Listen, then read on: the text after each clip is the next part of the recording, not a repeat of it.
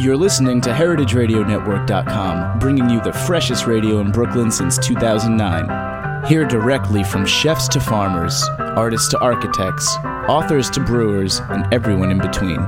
Check out all of our shows on our website or by searching Heritage Radio Network in the iTunes Store.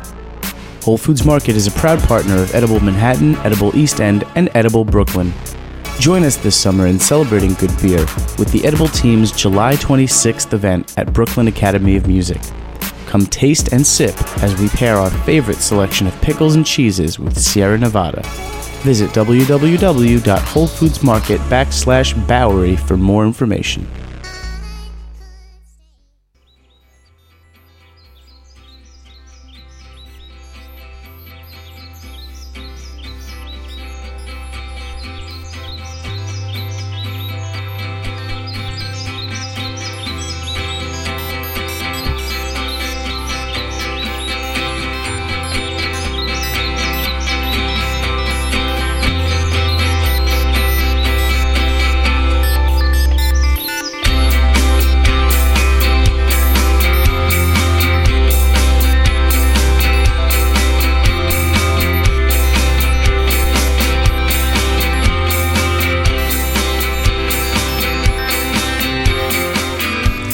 And welcome to We Dig Plants on the Heritage Radio Network. We are broadcasting from two shipping containers in Bushwick, Brooklyn, located next to Roberta's Pizza at 261 Moore Street. Um, we are the ladies of Groundworks Inc. I'm Carmen DeVito, And I'm Alice Marcus Krieg. and we design, install, and maintain gardens in and around New York City. And we often have questions about plants and in researching topics for the show, and we often consult our friends at the Botanical Gardens, a great resource for all things horticultural, both current and historic. And today we have some great friends from the Brooklyn Botanic Garden in our own backyard. We have Paul Harwood, who's the herbarium supervisor, and Steve Glenn, manager of the Metropolitan Flora Project. Welcome, gentlemen. Hello. Hello. So we have to ask uh, this question because some of our listeners might not know what is a herbarium and what is the Metropolitan Flora Project. Um, Paul is going to shed some light on that great word. Herbarium and tell us a little bit about the founding of BBG. And Steve is going to tell us all about the native species here in Brooklyn and New York City and the surrounding areas and how that impacts us as gardeners and people committed to species survival. Not just our species, but others as well. so, Paul, let's start with a herbarium. What does a herbarium and a flora project have to do with a botanic garden? Isn't it just a nice place to walk with your family when they come into town? Well, the actual uh, uh, definition of a botanic garden means it has to be a, uh, a scientific venture, so to speak. Uh, it, uh, they were actually instituted uh, for learning uh, back in the Middle Ages. I should say in the Renaissance, I should say. Uh, but an herbarium, I get that question all the time. What is an herbarium? And it's actually hard to explain, I guess. But I found the easiest way to explain it is that it's a plant library. Uh, what we do is we uh, we go out into the field or we get specimens from around the world, uh, and they're pressed flat, and then they're dried, and then they're glued on paper, and uh, we we store those away. By classification, meaning re- related families are put together, or related genuses are put together. Uh, so uh, they they're, they're called rank. Uh, you have uh, a, m- a number of related genuses will, will, will be ranked together into a family, and species will be ra- ranked into genuses. So it's really just a classification system. So anyway, we, we put these specimens into con- uh, into cabinets in the herbarium, and they're kept in a climate-controlled atmosphere, and to help preserve them. And Sure. What they are for is really for uh, I guess for reference uh, for uh, either botanists or horticulturists. Uh, uh, the gardeners will use it sometimes if they're not sure about the identification of a, of a plant. They can come over to it, and it's almost like a plant library. Uh, and we use it in taxonomy, which is uh, uh, we're dealing with uh, classification and the naming of things. So it's very important. We kind of use them like decks of cards almost, if you want to think of it that way, where you can lay them out, and then by looking at the similarities or the differences of the plants, you can group them together into into related, as I said, species or, or genuses. So, how did you, as a Brooklyn boy, end up with this job? Well, uh, Steve and I were talking about this before, actually, in the pizzeria, which was really good pizza, by the way. See, we're not just the only ones endorsing Roberta's. We Really good. feed, we try to feed our guests. Too. by the way, if my laughing spikes the meter, I'm really sorry about that. Uh, But uh, actually, I started out in art. I went to Pratt Institute, and studied uh, painting and drawing and illustration. Uh, and of course, I would always go down to the garden. In fact, we took some class trips there way, way back in the 1970s. and uh, I fell in love with the garden. And uh, I went, my route is kind of convoluted. I went into bartending and waitering tables uh, when I was in school, and I stuck with that because bartending is very lucrative if you have if you don't know that. And if you're an So- artist in New York, Yeah, it really helps. It really does. But from there, I went to uh, into uh, banking for a year, and I really hated that. Oy, yeah. And then I went into uh, uh, uh, contracting and and bartending, and then of course I had a, an art career also. But you know, it was tough to make a living. Mm-hmm. So I finally said, you know, I love the garden. Why don't I try going volunteering down there? So I did. I started volunteering at the garden, Uh-huh. uh, and I took the horticultural internship. Mm-hmm. And when I was finished with the, uh, the internship, I was kind of up for two jobs. I was up either in horticulture or in at the herbarium because I'd been volunteering there.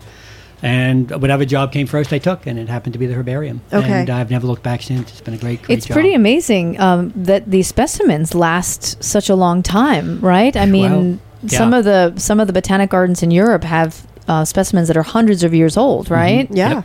Right. I've seen some of them actually. Yeah. That would be Uh, So tell and- us about some of the collections at Yeah. BBG because they're very impressive. Well, they are actually. We, we do have a very uh, important historical collection there. Uh, Brooklyn Botanic Garden was established in 1910 uh, and uh, opened to the public in 1912 or 14, I think. But it had actually been the dream of a number of uh, philanthropists and uh, very important people in Brooklyn history to have a botanic garden. They finally were able to establish one in 1910, but uh, there were other earlier botanical institutions in Brooklyn. There was the Brooklyn Lyceum, right.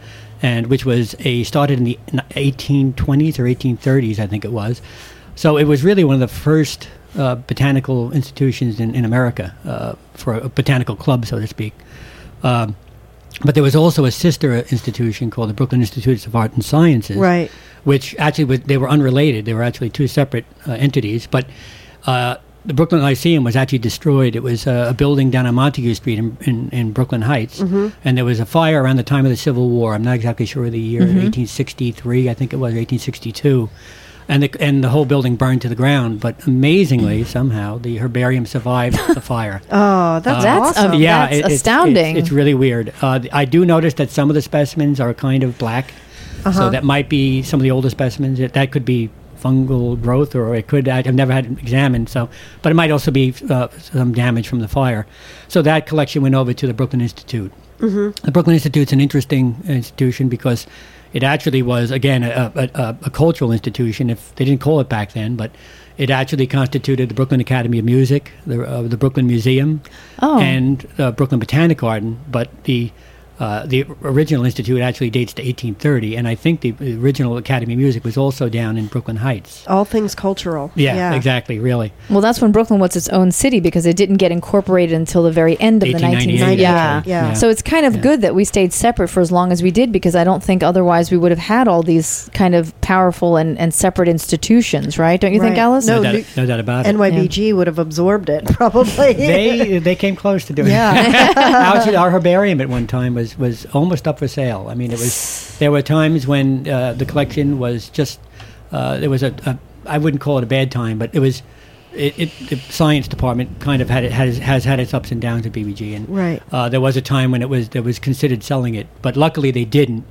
And since uh, 19 mid 80s, I think, and the 90s with Judy Zuk and Donald Moore before him, Uh-huh. they realized the importance of the collection. right. Uh, but it almost would. It, it might have been sold to NYBG at, at, Yeah. at one time or another. yeah. the Horticultural Society of New York, where Carmen and I used to work, they sold off their library collection. Their heard about that. folios, Yeah, Yeah, well- their most valuable yeah, parts. it's Yeah. it's really sad. it is sad. But tell me a little bit about the Whitney South Seas expedition. That Uh, really interests me. Yeah, that's an interesting one. It, it's not. It was not garden sponsored. Uh, we didn't have any of our botanists on it. Uh, we had a, a, a quite a pedigree of great botanists that are in our early history. Not that we don't have any now. We do have some good ones now. Steve Lynn's like, Steve- um, hello. yes, with Steve right here. We're And gonna he is we're gonna a talk about metropolitan. prime botanist. prime Yeah. botanist. but uh, we did. Uh, uh, um I forgot the question. What was the question again? The- About the Whitney South Whitney, Sea, yes, I'm yeah. sorry. Uh, but the Whitney was actually a, uh, uh, uh, uh, it was a, a trip to go into the Pacific Ocean, not just botany, but actually all the sciences, all the natural sciences. Uh, it was it was instituted by the California Institute of uh, uh, California Institute of Sciences and the uh, Museum of Natural History, uh, an American museum here in New York. Uh, and it was a long, long study. But uh, interestingly, we got we bought their the- a duplicate set of the specimens uh, from the Bishop Museum, I believe, back in the in the 1920s. So. 1920s. Yeah, and it was a, a fascinating. Uh, it was some really, really great collecting went on there. Uh, there's a uh, we've got some really, really important collections from uh, actually some areas that have never been collected since. Actually, some of the islands in the South Pacific, they co- they covered thousands of islands on that study, and it was quite interesting. Uh, but it was mainly actually an or- ornithological uh, uh, Oh, okay. study, Oh. and there were thousands of bird collections done. In fact, to this day, it's still considered the main study of, of Pacific birds. Uh-huh. Interesting story too. When I was doing my research on this, that was Rollo Beck was actually a, a bird collector on that trip, and uh, we often are very very careful about what we collect now. We we don't want to collect something if it's rare, uh, if, if we're in the field. Well, he actually came upon a bird called the Guadalupe caracara, which was. Uh, he thought it was common on the island, and he found eleven of them, and he shot nine of them for. Oh my God. For this, yeah, it's terrible. And he left two males. He left. Uh, pretty much, it's now it's now extinct. So uh, really, really sad I story. hate to laugh, but it is collecting, horrible. collecting run amok. In Yeah. fact, we have we actually have a case of this in our herbarium. But I'll let Steve tell that story a little bit later on because it's it's, it's kind of it's an uh, herbarium specimen we have, which is really interesting to look at. So And you have some algae in that collection too, is we that do. right? We have some actually very very important algae collections. Uh-huh. We have a, a collection from Hooper, uh, who did a collection of Long Island uh, mollusses. Uh-huh. I'm sorry, uh, algae back. Uh, oh, geez, I think it dates to the 1820s. Uh-huh. So it actually was, I think, the only algal study of that time, and it's still uh, uh, uh, an important collection and quite beautiful, actually. I I think of, of all the specimens, I mean, herbarium specimens can be beautiful things to look at. I know. Uh, they They're not really- just dried and crusty. They No, can they're be not. really cool. and some of them hold their color very well, others Uh-huh. do not. Uh, but uh, in the case of uh, the algae, they they really are beautiful. Uh, in fact, in the 19th century, they would even uh, take algal specimens and, and make landscapes on paper with them. Yeah, they I've kind of seen look those. Like and they sell for a lot of money kind now, yeah. I, am I'm thinking maybe of pilfering the collection one day. Yeah. See if I As an art person, Yeah, yeah. you never know. You might be able to do it. So. So, what about um, the archiving of the herbarium and the kind of acidic paper issue? Mm-hmm. And you know, when when did that all start? And have you been able to kind of Well, you know, anybody uh, who's in uh, archiving now or natural history collections, of course, is very worried about the condition of their collection. Uh-huh. Uh, so, uh, you know, there are uh, standards that are instituted to try to preserve Sure. the collection. So now, uh, for instance, if we, we get our collections in, if we, Steve or I or anybody in the science, but we go collecting now, when those p- collections come back, we put them on uh, 100% cotton rag paper. Mm-hmm. We use reversible glues, polyvinyl acetate. We're very careful about it. But in the past, uh, standards were not so tight. Uh, we do have a lot of collections uh, that are kind of falling apart. We have to kind of pull them out of the collection and, re, And re- transfer try them. to transfer them. Some Yeah. of them it's not easy.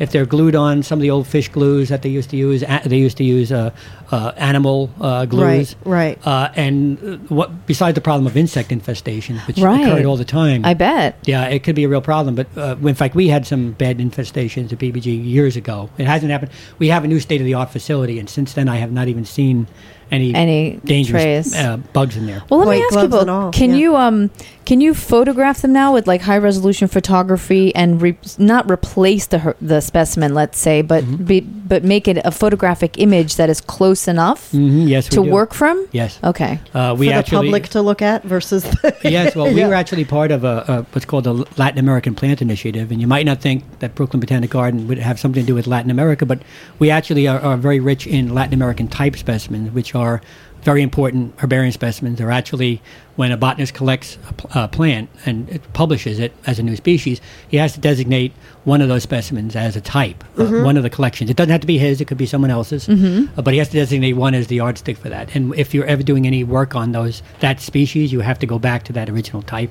and use that as, as, as a yard marker for what this what the description means. So. Um, uh, and I've, I've lost the thought again. This is terrible. Wh- I was just listening in, to you, and I was actually thinking that your collection is as diverse as is the borough. I Yeah. would think of people. is, but you know? can I get back? I do remember. what I Yeah, thought. okay, go. but we do actually image the, the specimens now, and part of the Latin American Plant Initiative is to try to worldwide to image all the Latin American types.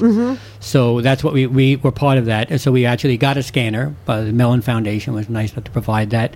So we actually knew scan them at high resolution. These are huge, huge files that Sure. we scan them at, and they're available online to scientific institutions. And in the past, where we had to actually uh, uh, mail them out, uh, Oh, we would send them all over the world. Yeah. Of course, you lose type specimens. You lose important collections that way. You know, Yeah. it's, all, it's all, you know, it all depends on how nice your mailman is. So uh, uh, we've we've been pretty lucky that way. But I've heard other institutions have actually lost whole collections. In fact, I, I got a letter from Kew the other day, and they were they, we just got a loan in from them, and they will not send out complete collections of any one genus now because in one collection They're afraid, right? well, they actually border guard burned all the specimens because they didn't know What? what they were. Yeah, so they lost half of their collections, including very important historical collections in this one genus. So you have to be very careful about how you do it. Right. So this is a way if you image them, and nine nine times out of ten, a botanist can use those images as, as opposed to there are times when he needs the actual specimen there. Mm-hmm. Yeah. But nine times out of ten, they they can use those images, and it, they're almost as good as the original. So. Historically, what do you think is the most significant piece in your collection?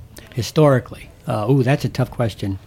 Uh, we do have uh, a, a complete set of Gray's Gramineae and Cyp- Cyperaceae, which is a two bound editions, uh, and that that that uh, what happens is they were often split up. Uh, but we have the original bound edition, which are that's kind of rare. Uh-huh. the some of the algae specimens are very rare. Uh-huh. Uh, we do have the Heller collection, which is also a very important collection.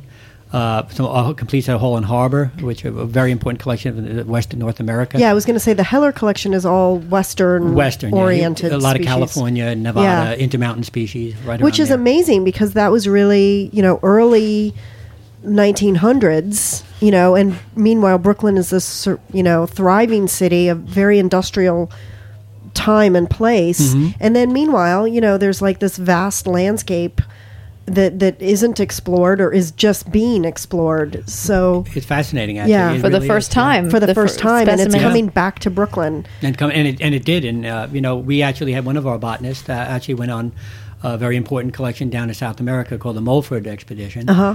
Uh, it's a very it's a, it's it's actually a, an example of how not to run an expedition because they really had a it was a, a major a major uh, debacle. Yeah.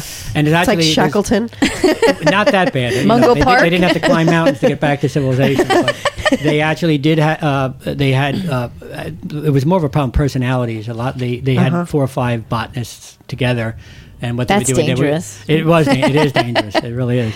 And steve what, they, do you think about that bunch of botanists together Well, it depends of whether there's alcohol or not. What about botanists and taxonomists? Somebody, I forget who it was. Maybe Catherine Powis was like, "There's two kinds of taxonomists: the clumpers and the s- Clumpers. clumpers and the splitters." Yeah. I think. Yeah. right yeah That's very true. And they can't be in the same room together. no, they can't. They hate each other. no, I'm just kidding. I actually just watched a documentary about um, paleontology in in the states, Mm-hmm. and um, there there were two paleontologists, in, Yeah. one in Philadelphia and one here. Sounds in like New the beginning of a joke. There was I know, two paleontologists paleontologists walking walking to to the frontier with fossil life, and I guess. no, but they were they had huge fights back and forth Yeah. about who was going to get this collection and who they- Pickaxes involved. who they were working for, and I'm sure it was the same with botany. Well, you know, you had. Uh, yeah, you, you talk about the acacia rancor that's going on right Well, now. well, right now there's actually a big battle going on in in in uh, t- the taxonomic world on nomenclature on acacia, and I could get into the details, but there may be a war between uh, Africa and Australia. Okay, hold that thought. We have to take Yes. a break. Sure, We'll be right back. You're listening to We Dig Plants on the Heritage Radio Network. Sure.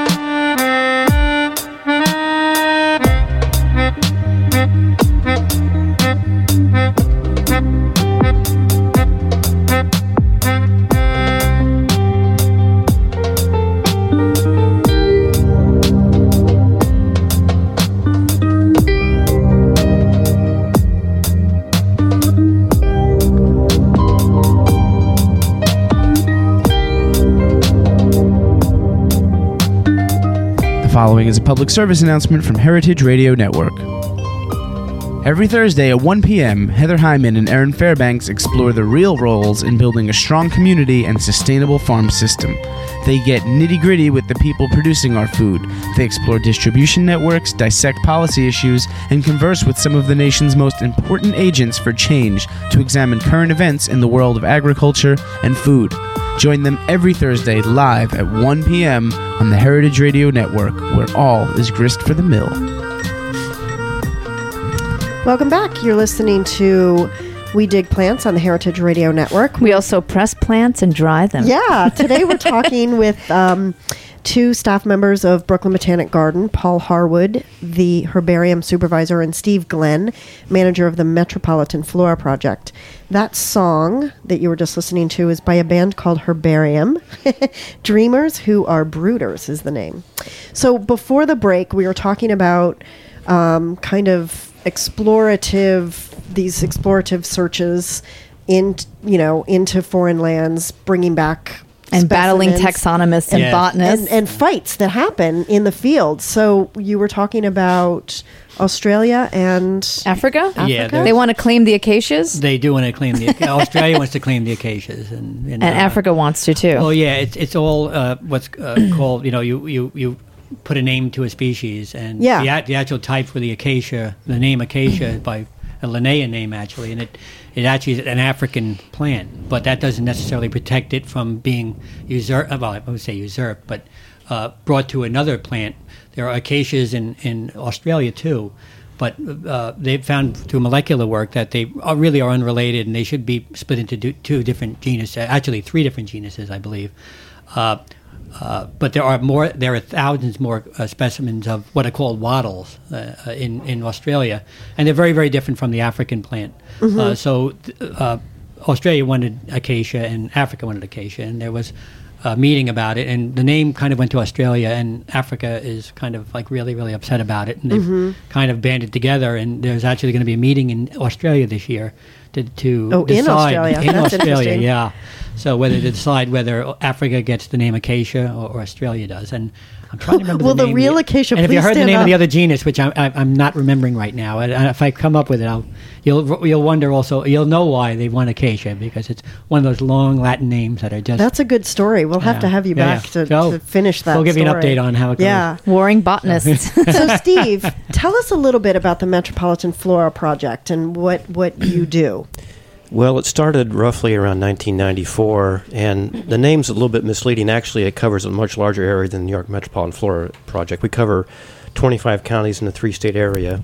We cover all of northern New Jersey as far south as Mercer and Monmouth counties, roughly Okay. down to Trenton. Uh-huh. We go as far upstate in New York as far as Putnam and Orange counties, just Okay. past Newburgh, and we also do Fairfield County, Connecticut. Uh huh. That's where I'm from. Okay, and also all of Long Island as well. So 25 counties, roughly 7,600 square miles Okay. and we've taken the whole area we've broken up into a five by five kilometer grid system. That's the basis for our study. So everything that we see or record or get literature historical data from is geocoded to this five by five kilometer grid system. And that's how we can make very detailed distribution maps of species throughout the entire tri-state area. So it's a current distribution map of what's what plant life is living and in- historical as well. and historical. not only do we incorporate our data that we collect um, in the field currently, but we also go to we visit other herbaria in their tri- in the area, all the way from Philadelphia to up to Harvard to Cornell. There are roughly ten herbaria in this region that we cover, and we try and get historical data from what was collected in our area, and we can also look at temporal trends that way too and see what's disappearing.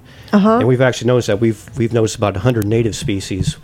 Uh, which show a marked decline in the last hundred years, and we've targeted those species for further research.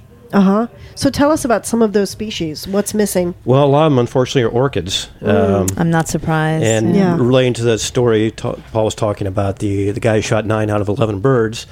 There was a there's an orchid that used to occur on Long Island, which is now extinct, and we actually have a, an old record of it in our herbarium. And the label says, a handwritten label on on this specimen says, "Saw two, took both."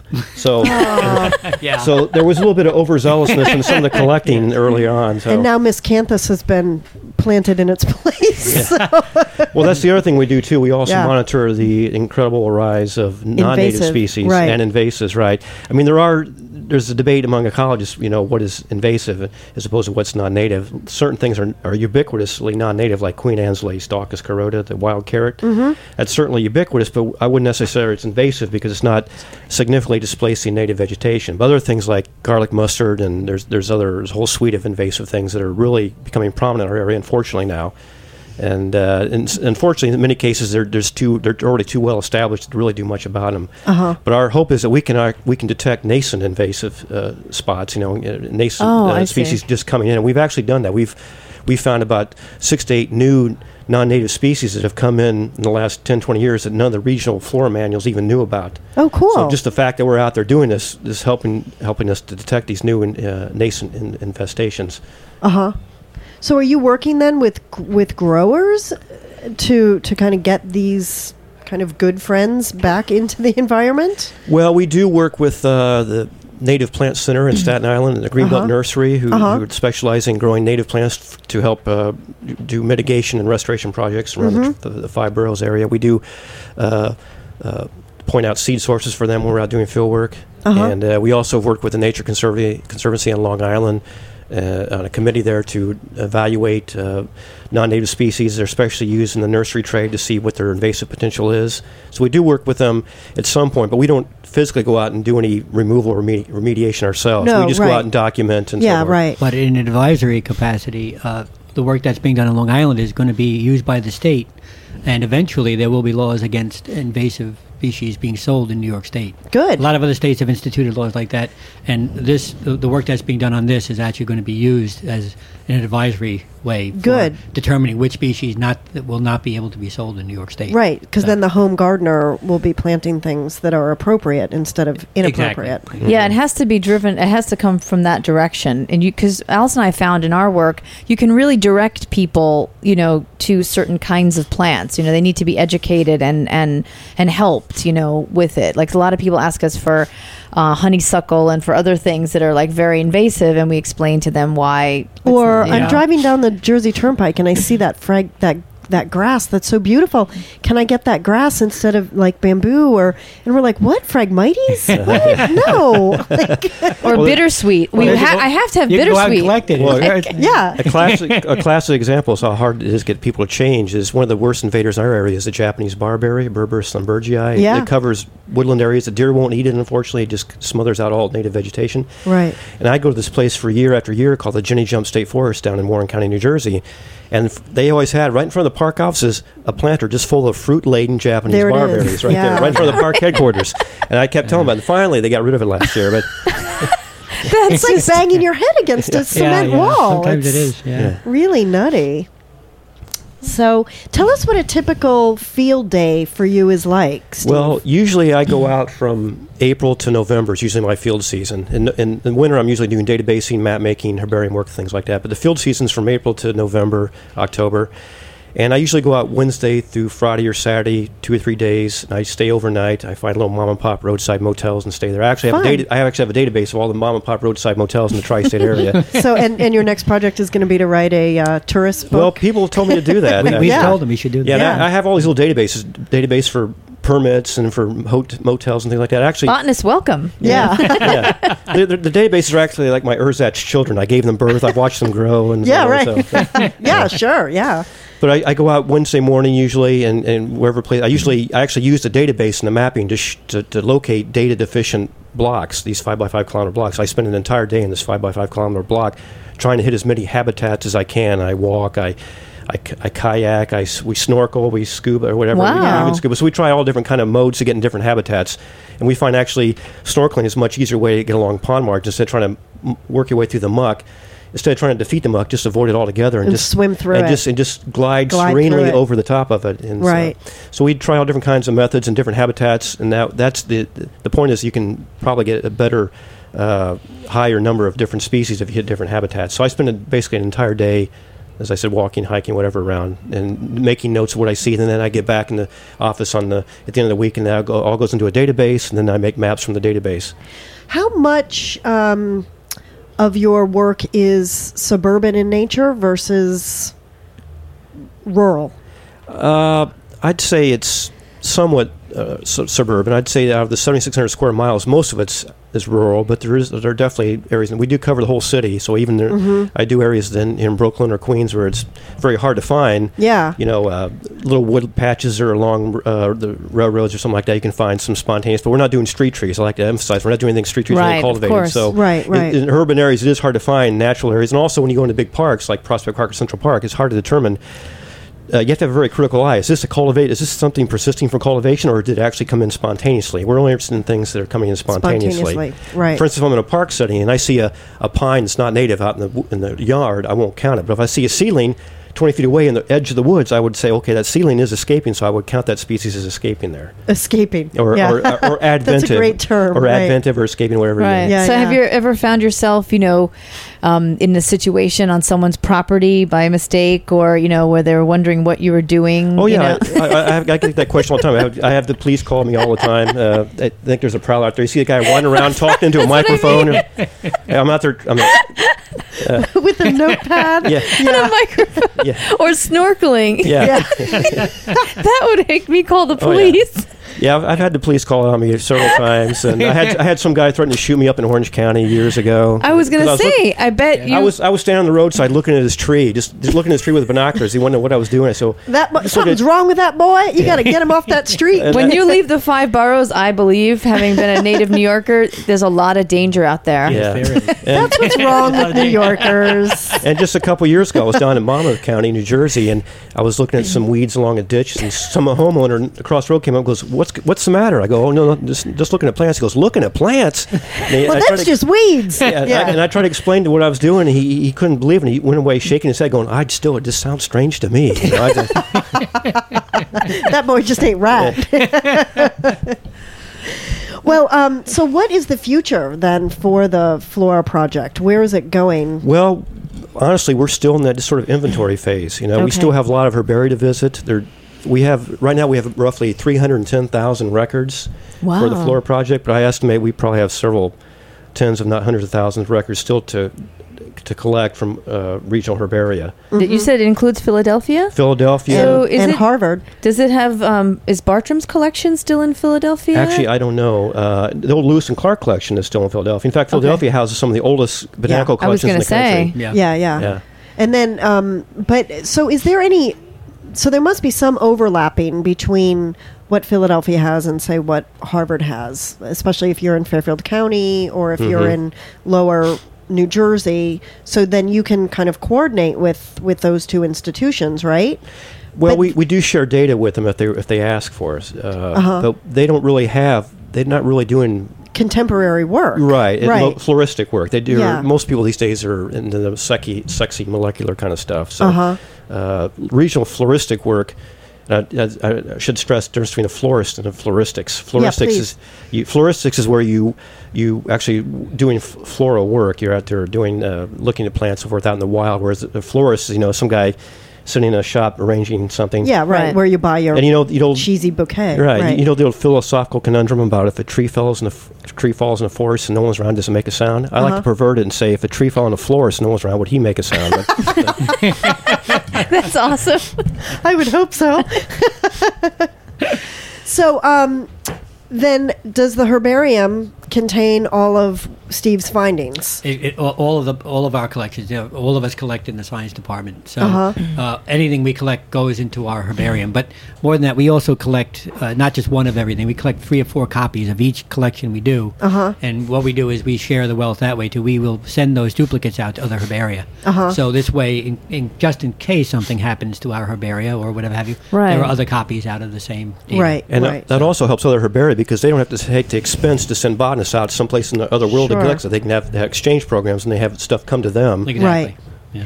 So, um, in in other parts of the country, Steve, are there similar contemporary studies happening? There have been other urban floras, but not to the type of detail that we do. There was a Flora Chicago region done by Floyd Swink back in the 80s, I believe, but that was only down to the county level, just a county dot map. So it doesn't really show the precise distribution that our 5 by 5 kilometer grid system does. Uh-huh. There's also a flora, I think, of ongoing right now of San Diego or San Diego County, Uh-huh. but not that many regional or, or urban floras that I know of. There are others in the in the out in uh, the other parts of the world outside the U.S. as well, but not a lot in the U.S. that I'm aware of. That's really, really, really amazing that you're doing that. How long do you think it will take to get that done? I don't think it'll be done in my lifetime. I'm, I'm planning on working if my knees hold out until at least 70, so Yeah. that's another uh, 16 years or so. Right. But I, I doubt if I'll finish it in my lifetime. But uh, hopefully we'll have a good start. Hopefully we'll have a good a good baseline data set for anyone who wants to do future research here, 100 years, 1,000 years from now. They'll Yeah. Have a, they'll have a great baseline data set of what was here right now at this Time time. capsule, right? Yeah. Yeah. That's what we were talking about when we had our show. Um, it sort of related um, the botanical illustration show. Um, we, we, you know, we focused on the art aspect of it, but it was so informative. You know, it was really and inf- it was it was um, you know the drawings and everything were, were were scientific as well. You know, it was a way of we learned so much about the history of plants and species and everything through that work. uh huh. You Right. know? Yeah. Oh, yeah. That's well, the Carol, record. well, when she was researching that, you know, for the for the show, uh, I, I, listened to the broadcast, and uh, Carol is also my girlfriend, so I do have some input on this. But she, uh, she, the research was, uh, she had a, a lot of fun doing the research on that, uh, looking up the plants and seeing the scientific work that was being done on them. So yeah, it's good to have a boyfriend that's the head of the herbariums. That's coming handy. once in a Yeah. while, yeah. so I have a question. Can so can the public uh, view the specimens? Are they ever open to the public, or do they put them on display at all? Uh, we- Digitally, probably. We uh, uh, again, these are uh, scientific specimens, Mm-hmm. but we do. If if anybody calls me and and, and says, we, uh, "Can I come in and take a look at the collection?" I will show them the collection. Okay. It, it, it, it's we're a public institution, therefore Okay. we have to show it. Uh, again, uh, we we don't have the, the specimens out for people Right, to view. of Right. course. But I will bring out specimens and show people the herbarium and give Right. them a tour of it so they can see it. Uh, and we- I believe in, in my a dream I have is actually to finally have like an herbarium a month, a specimen every month. You know, put it on the website and just tell the story behind it because That's you realize every one of these specimens has a collection, uh, has a story behind it. Yeah, that's know? and that's the beauty, and Yeah. and that's what Carmen and I are trying to do with this radio show is kind of get horticulture into people's daily lives, and you know, Not just the how-to. You know, there's lots of information on how to do that, how to grow roses, how to prune roses, how, you no, know, all how that they stuff. how you interact with them, and historically how right. people interacted with them. When we went recently, we got a, a little sort of behind the scenes tour with one of the librarians at the New York Botanic Garden. And I had, you know, it, it, it also is a public institution, and people didn't know that you can go there and look at these amazing books. You know, Yeah. all you mm-hmm. have to do is ask, you mm-hmm. know? Mm-hmm. So I went in there and I had a list of books that I wanted to see in person, you know, because we've seen the prints and we've seen everything, but to actually see a book that was printed like 400 years ago and to see how beautiful it was preserved and, and, and all of the, you know, you c- could really connect at a very, at a very different level with the, you know, you can remember and think about the person that, that went and botanized Yep. and then the artist, you know, reproducing it and documented, right. documenting it. It's a it's an amazing connection. I personally am really into like historically plant hunters of the 19th century, you know. So I love to see the drawings that resulted from those expeditions, Well, you know. okay, uh, it just comes back to the herbarium because Yeah. we have the original collections of John Torrey. We have collections by Michaux. We have collections by Nuttall. We have collections So by. uh, so you know, tell uh, tell our listeners a little bit who these people were. well, these were you know these were the original American botanists. These were the ones uh, who went out there and explored the country. well, amazingly, believe it or not, a- a lot of uh, the descriptions of a lot of our native flora was actually done by Linnaeus, mm-hmm. because uh, a lot of his students went out and collected in the Americas back in the 18th century. So you'll find that a lot of the names were, were described by Linnaeus. But subsequent to that, there were the American botanists, the originals, who came out and you know, like John Bartram and Yes, Uh-huh. I love Bartram. The Bartrams, father and son, did a lot of work down in the southeast. Uh, here in the northeast, there were a lot of other botanists, John Torrey, uh, Michaux, uh, uh, Muhlenberg. Muhlenberg. There were a lot of uh, great botanists, and uh, Douglas? because our collection, yes, and Douglas. too. Douglas. Uh, interesting death too on him. Uh, Oh, I know. That's a really way to- great Yeah, story. he gave his life for uh, for botany, no doubt about it. Uh, but uh, so we, these collections are very historical, and we do because we have an historical collection. We happen to have a lot of their specimens in the herbarium, so you can actually look at the actual collections by him, and it's kind of interesting because you actually get to know their handwriting. Because back then they used to handwrite Yeah. their labels. Now Their it's all done computer right, generated. yeah. So, but it, it is it is always a sense of wonder I have. Even you know, 12 years I've been at this job, and if I open an herbarium specimen and um, there's always a story. Like the other day, I have to tell this because I was just amazingly surprised by it. But It was uh, Edelweiss, you know the uh, you know the plant. Oh, yes. And it was, Yeah. uh, the Leontopodium, which Right. is a plant that grows in, in the in the mountains of Europe all the way into Asia. Uh-huh. And I came upon a specimen. I opened it up, and it was it was actually it was like a corsage that a botanist back in the 1920s. He was one of our regular C.H. Hall, who was a reverend. Uh, but it was a, a, a lot of the early botanists were also reverends because they knew Latin, so they would actually they, they drew a drawn drawn to that botanical Latin. Uh-huh. So, um, but it was a corsage that he had obviously been to some kind of wedding with the Edelweiss and had this, this grass in it that had been spray painted green, and he had actually pressed the corsage and made a herbarium specimen out of it. Oh. And I was just like I, I just was blown away by it because Yeah. it- it's like you know talk about a story there it's right there. That's- it's not a scientific specimen, but No, it's but it's kind of pretty to see. It's, it's a timepiece. You know? It is. You know? It is. Well, really maybe is. botanizing in the 19th century sense might come back. I mean, because people, uh, lots of people botanized then, right? I There's, a- mean, there's another talking about the other perils of botanizing. There was a, uh botanist in around 1913 in an island in Ambon, I believe, in Indonesia, who was uh, had red hair and a big red beard. He'd been out in the bush for quite a while and kind of got lost and disoriented and was thirsty, and he didn't know the language very well. Supposedly, he came into this village. And actually, in the, in the area of the village, there was a there was a old hair, uh, story uh, or myth of a red-haired devil that exists in the area. great. And he came in and he said something. He, he's asked him to cut him a coconut, and they thought he said, "I'm going to cut your head." So actually, they killed him. 'Cause Yeah. They, know, they get the words mixed up: copala versus coppola, head Yeah, versus yeah. coconut. So it, you have to know Lost your language. translation. It, it helps. Yeah, Right. it helps to know the language. Right. I, I, I feel like this is going to be a Tom Hanks movie shortly. Castaway gone wry or something. well, thanks you guys for joining us and for sharing Sure. us what you know, sharing with us what you do because it's so important and it's right here in our backyard Mm-hmm. for our New York listeners. And please, listeners, go to the Botanic Garden, volunteer to work with Steve. Right? yeah, you take volunteers. if they want to. I mean, I, sometimes it might be a bit rigorous, or it might be buggy or muddy it's or gotta be the poison, right- poison ivy. But you have to enjoy the outside, outdoors. Right. But and you have to be a hardy type. Yeah. But if you feel like uh, gluing specimens to paper, you're always welcome to come down and volunteer. In Well, I'm good with that. so, So we thank- need those. Yeah, thanks you guys for coming in and, and talking about historical and contemporary botany and, and what BBG does.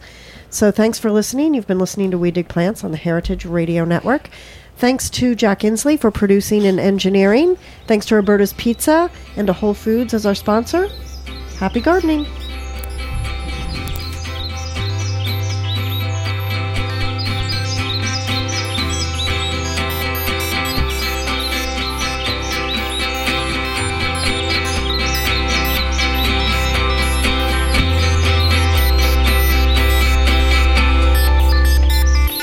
Thanks for listening to this program on the Heritage Radio Network.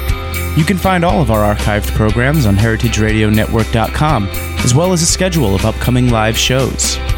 You can also podcast all of our programs on iTunes by searching Heritage Radio Network in the iTunes Store. You can find us on Facebook and follow us on Twitter for up to date news and information. Thanks for listening.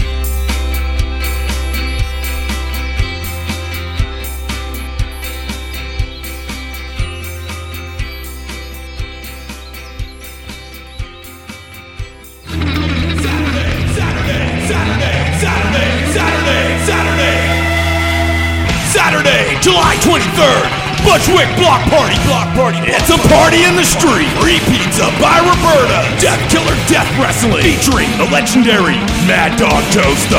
Photo booth by Ryan Slack. Waterworld closed by Chimera Dactyl, Mary Meyer, Warren Bogart. Death Killer Asphalt Resistant Jeans. Types of food for your face. Sweet soda by P&A, Roberta's Bake Sale, Heritage Foods USA, Orange Arancini Eating Contest by the Orange Arancini Brothers. Live music by Alex Truchin, Florida, Paper Twin, Dang Sign, The Netherlands, Team Robespierre, Wild Yak, MC Todd and Bo Breezy, Night Show, yeah, yeah, sponsored by Martin Greenfield Clothiers, Green Fitness Studio, Heritage Radio Network, Free Williamsburg, Six Point Beer, Momo's Sushi Shack, Beer Box USA, Planet of the Bates, Bushwick Block Party. It's a party in the street. All day long. Finger on the Pulse and City Winery are proud to present the Summer Barbecue Blowout Festival August 6th from noon to 4 p.m.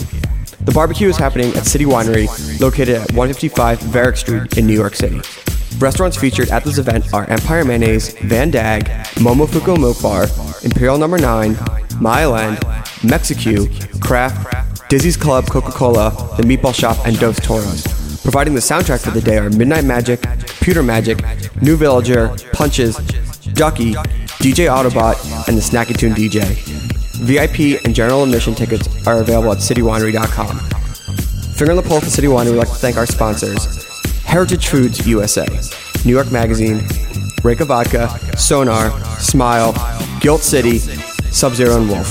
Please come out and join us for a day of fun, food, and dancing. For more information, go to www.fotpnyc.com.